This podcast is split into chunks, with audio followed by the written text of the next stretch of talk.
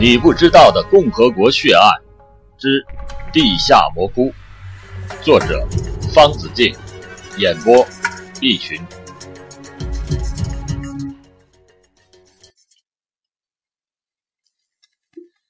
沈阳的性奴案件是近年来发生的最大一起囚禁女性进行性侵犯的案件。报道的记者许继光在微博中爆料称，遭遇官员质问他侵犯了国家机密。一起普通刑事案件根本不是国家机密，只是因为作案者李浩是公务员身份，就横加阻拦。这种事情发生过不止一次。之前的成都警察周强杀人案当中，就有政府官员说记者。侵犯国家机密，也不知道哪来的那么多的国家机密。回到正题，从全国来看，这种囚禁女性进行性侵案件并不少。今天我就给来大家讲一起让人义愤填膺的案件。这起案件的笔者也不知道案犯最终结局，因此希望有知道的请告知一声。一九九六年五月六日下午，一个十二岁的小女孩在父母的陪同下，向湖南省株洲市公安局哭诉，她被一名歹徒绑架到地下洞穴，奸淫长达一百四十三天的离奇遭遇。小女孩是株洲市某小学六年级学生，她目光呆滞，回忆也是断断续续。据她回忆，半年前。也就是一九九五年十二月十五日的一个早晨，大约七点钟，他背着书包去上学。学校离家有好几里地。原来他是骑单车去的，但几天前家里的三辆单车都被偷了，只好步行。当他走到一条去往学校必经过的山路时，突然，从树丛里窜出一个戴头罩的男人，把他一把箍住，用一团红布堵住了他的嘴巴，用毛巾蒙住了他的眼睛，再往头上罩上了一个塑料袋，然后用刀子逼着他往前走。他吓坏了，只好给壮汉推搡着走，走了很久才被送到一个洞里。待他被扯下毛巾，露出眼部后，他被眼前的情景吓得直哭。这是一个阴暗的洞穴，周围到处是阴冷的墙壁，而那个壮汉仍然罩着脸部，只露出一对闪着荧光的眼睛。之后，他就被那壮汉摧残了长达一百四十三天。在洞里，他不敢喊，那壮汉说：“只要他一喊，就会没命。”小女孩的母亲一旁哭诉着说：“作孽啊！被抓的时候，她只有十一岁。”小女孩的父亲说：“他女儿是被人用一辆独轮车送回家门的，当时全身穿得整整齐齐，还熟睡在车上，而周边根本不见任何的人影。他见状，连忙把女儿抱回家里来。”等女儿醒来，问明了情况，马上就来报案。据小女孩说，她在洞里一直被一条单车的链条锁住脖子。那壮汉半年来一直只露出双眼，认不出其他的特征。除了朝他发泄兽欲外，壮汉并不打他，一日三餐送饭给他吃，还给他小学五年级的语文、数学书看。还帮他洗衣服、擦身子。那洞里有自来水，有电灯，有电风扇、电视机，日用品一应俱全。他还在洞里清清楚楚地看了1996年的春节联欢晚会，他才知道过年了。株洲市公安局十分重视此案，立即成立了专案组，由刑警支队长陈自立主持侦破。专案组很快找到了三条线索：一是那辆独轮车手柄上写着“佘嘉林”三个字；二是小女孩把洞内彩电的维修卡偷偷带了出来，卡片上还有买主的名字；三是机警的小女孩还将一本书上写有“戚卫忠傻瓜”几个字的书本一角给撕了下来。专案组立即分头去查找这三条线索，但很快发现这些线索都没用。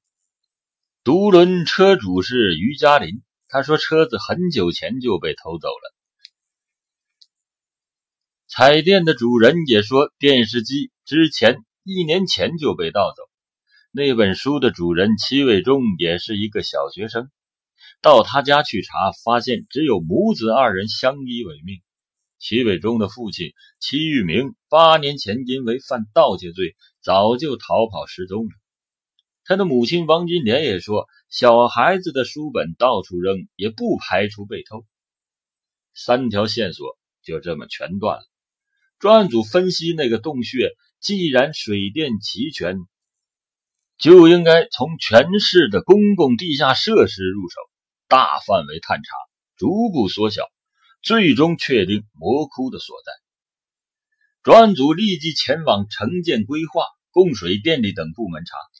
城建规划部门首先否定了魔窟是公共设施，怀疑是一个水井，而且不在市中心。电力部门则发现。市郊照明乡太阳村一带，今年一到五月份共亏损公用电六千多度。这时，小女孩又回忆起一个有用的细节：他在洞里吃的午饭都是一种北京牌方便面。专案组马上派人四处去找北京牌方便面的塑料包装袋，非常的凑巧啊！也是在照明乡太阳村附近山上的草丛里发现被人扔弃了大量北京牌方便面的袋子。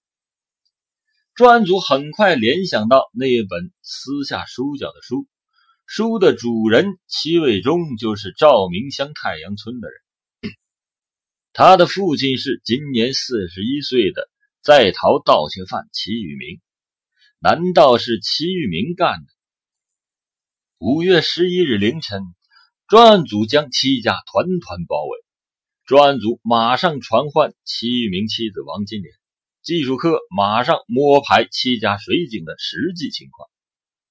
王金莲表示对戚夫的情况是一概不知，但技术科的同志很快搞清楚了戚家水井的情况。陈自立下令下井抓人，两名组员打开枪栓，带上催泪瓦斯。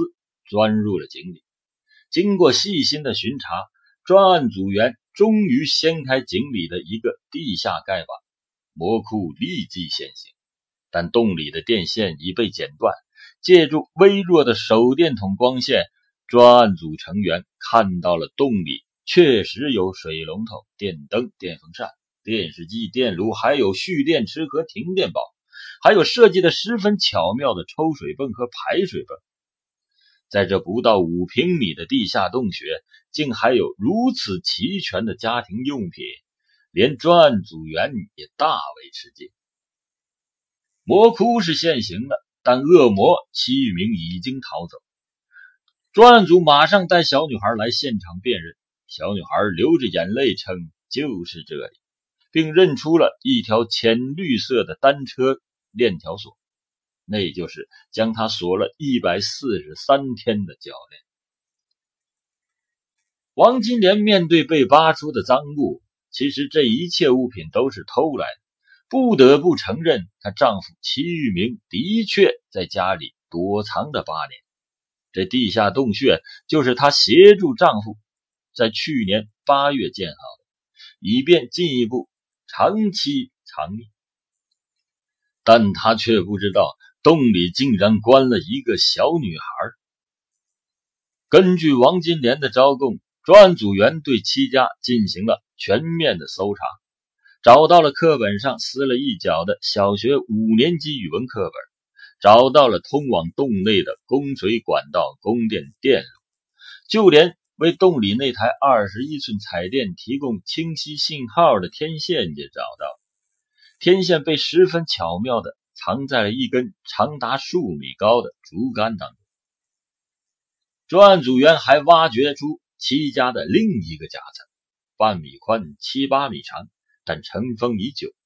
据王金莲说，戚玉明就在这个夹层里藏了六年多，为了改善躲藏环境，才挖了个地下洞穴。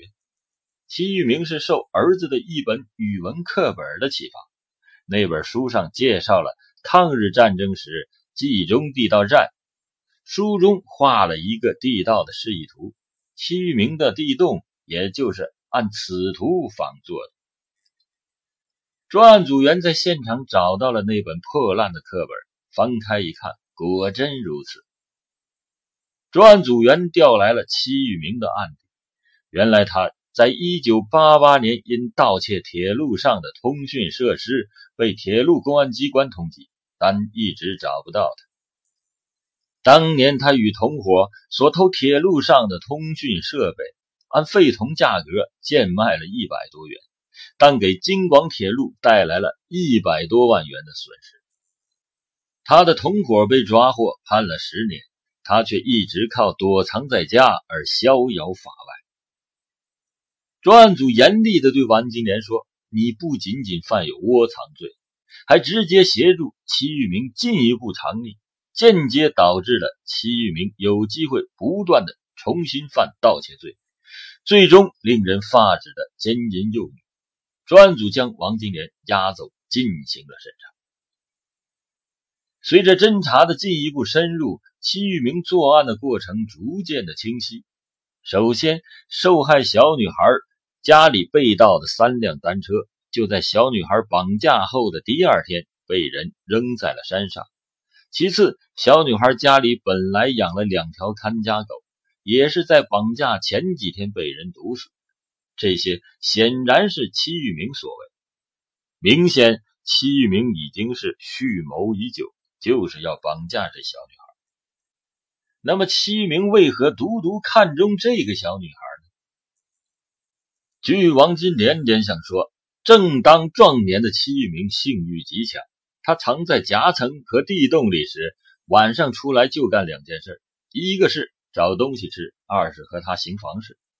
戚玉明初中文化水平，时常翻阅偷来的书刊，最爱看的就是那些少女被强奸的章节。王金莲呢是外乡人，嫁给戚玉明时已经二十五岁。婚后，戚玉明多次责骂他，说没有给他处女身，并对此耿耿于怀。王金莲说，这几个月戚玉明是有点奇怪，很久不上他这个黄脸婆。他估计这个色鬼是有野花的，但他没想到竟然朝着十一岁的幼女下了毒手。一位极爱喝酒的村民说，半年前的一个深夜，他喝得醉醺醺的。回家路上，隐约见到了一个壮汉，肩上背着一个大麻袋，怀疑是谁偷东西。他借着酒劲儿大喊了一声：“干什么的？”那个壮汉马上扔掉了麻袋，飞快的溜掉。他把麻袋打开一看，顿时醉意全无。原来袋子中睡的是他十三岁的女儿。他立刻报了警，但警方一无所获。还有个村民说。村中一个九岁的女生也是在一个清晨被劫持过，劫持者戴着面罩和白手套，攥着一把杀猪刀。他对小女孩说：“有钱吗？没钱就上山。”还把小女孩随身带着一份午餐吞了个精光。但由于附近村民路过，劫持者被吓跑。警方经过调查，也同样没有找到劫持者。现在看来，这些案件。很可能都是齐玉明干的。齐玉明这次出逃是因为受不了洞穴之苦，决心逃到外地生活。他放走小女孩之前，曾威胁说：“你一旦报警，我就要杀死你全家。”齐玉明的老母亲坦白，儿子在出逃前曾经跟他说：“他这次是死路一条，要找一个替死鬼。”小女孩报案后几天。他家再养的一条大狼狗又被人毒死了，不知道是不是戚玉明干的。戚玉明出逃时还携带了一把尖刀，是一个极度危险的人物。很快，株洲市公安局就向全国发出了通缉令。但戚玉明是否之后被抓住笔者也没有查到只是希望他早点被绳之以法。